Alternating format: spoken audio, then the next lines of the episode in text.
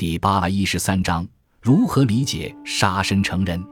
杀身成仁是儒家提倡的治世仁人所具有的道德品格。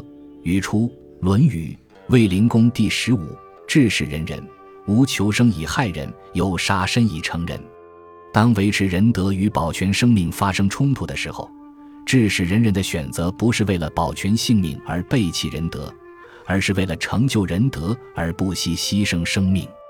杀身成仁是将仁德放在了比生命更为高贵的位置上。近代匈牙利诗人裴多菲有一首著名的小诗，写的是：“生命诚可贵，爱情价更高。若为自由故，二者皆可抛。”意在言爱情高于生命，而自由又高于爱情，也就更高于生命。为了追求爱情和自由，可以付出自己的生命。这与孔子所言的为仁德而杀身的目的不同，但其精神实质是相通的。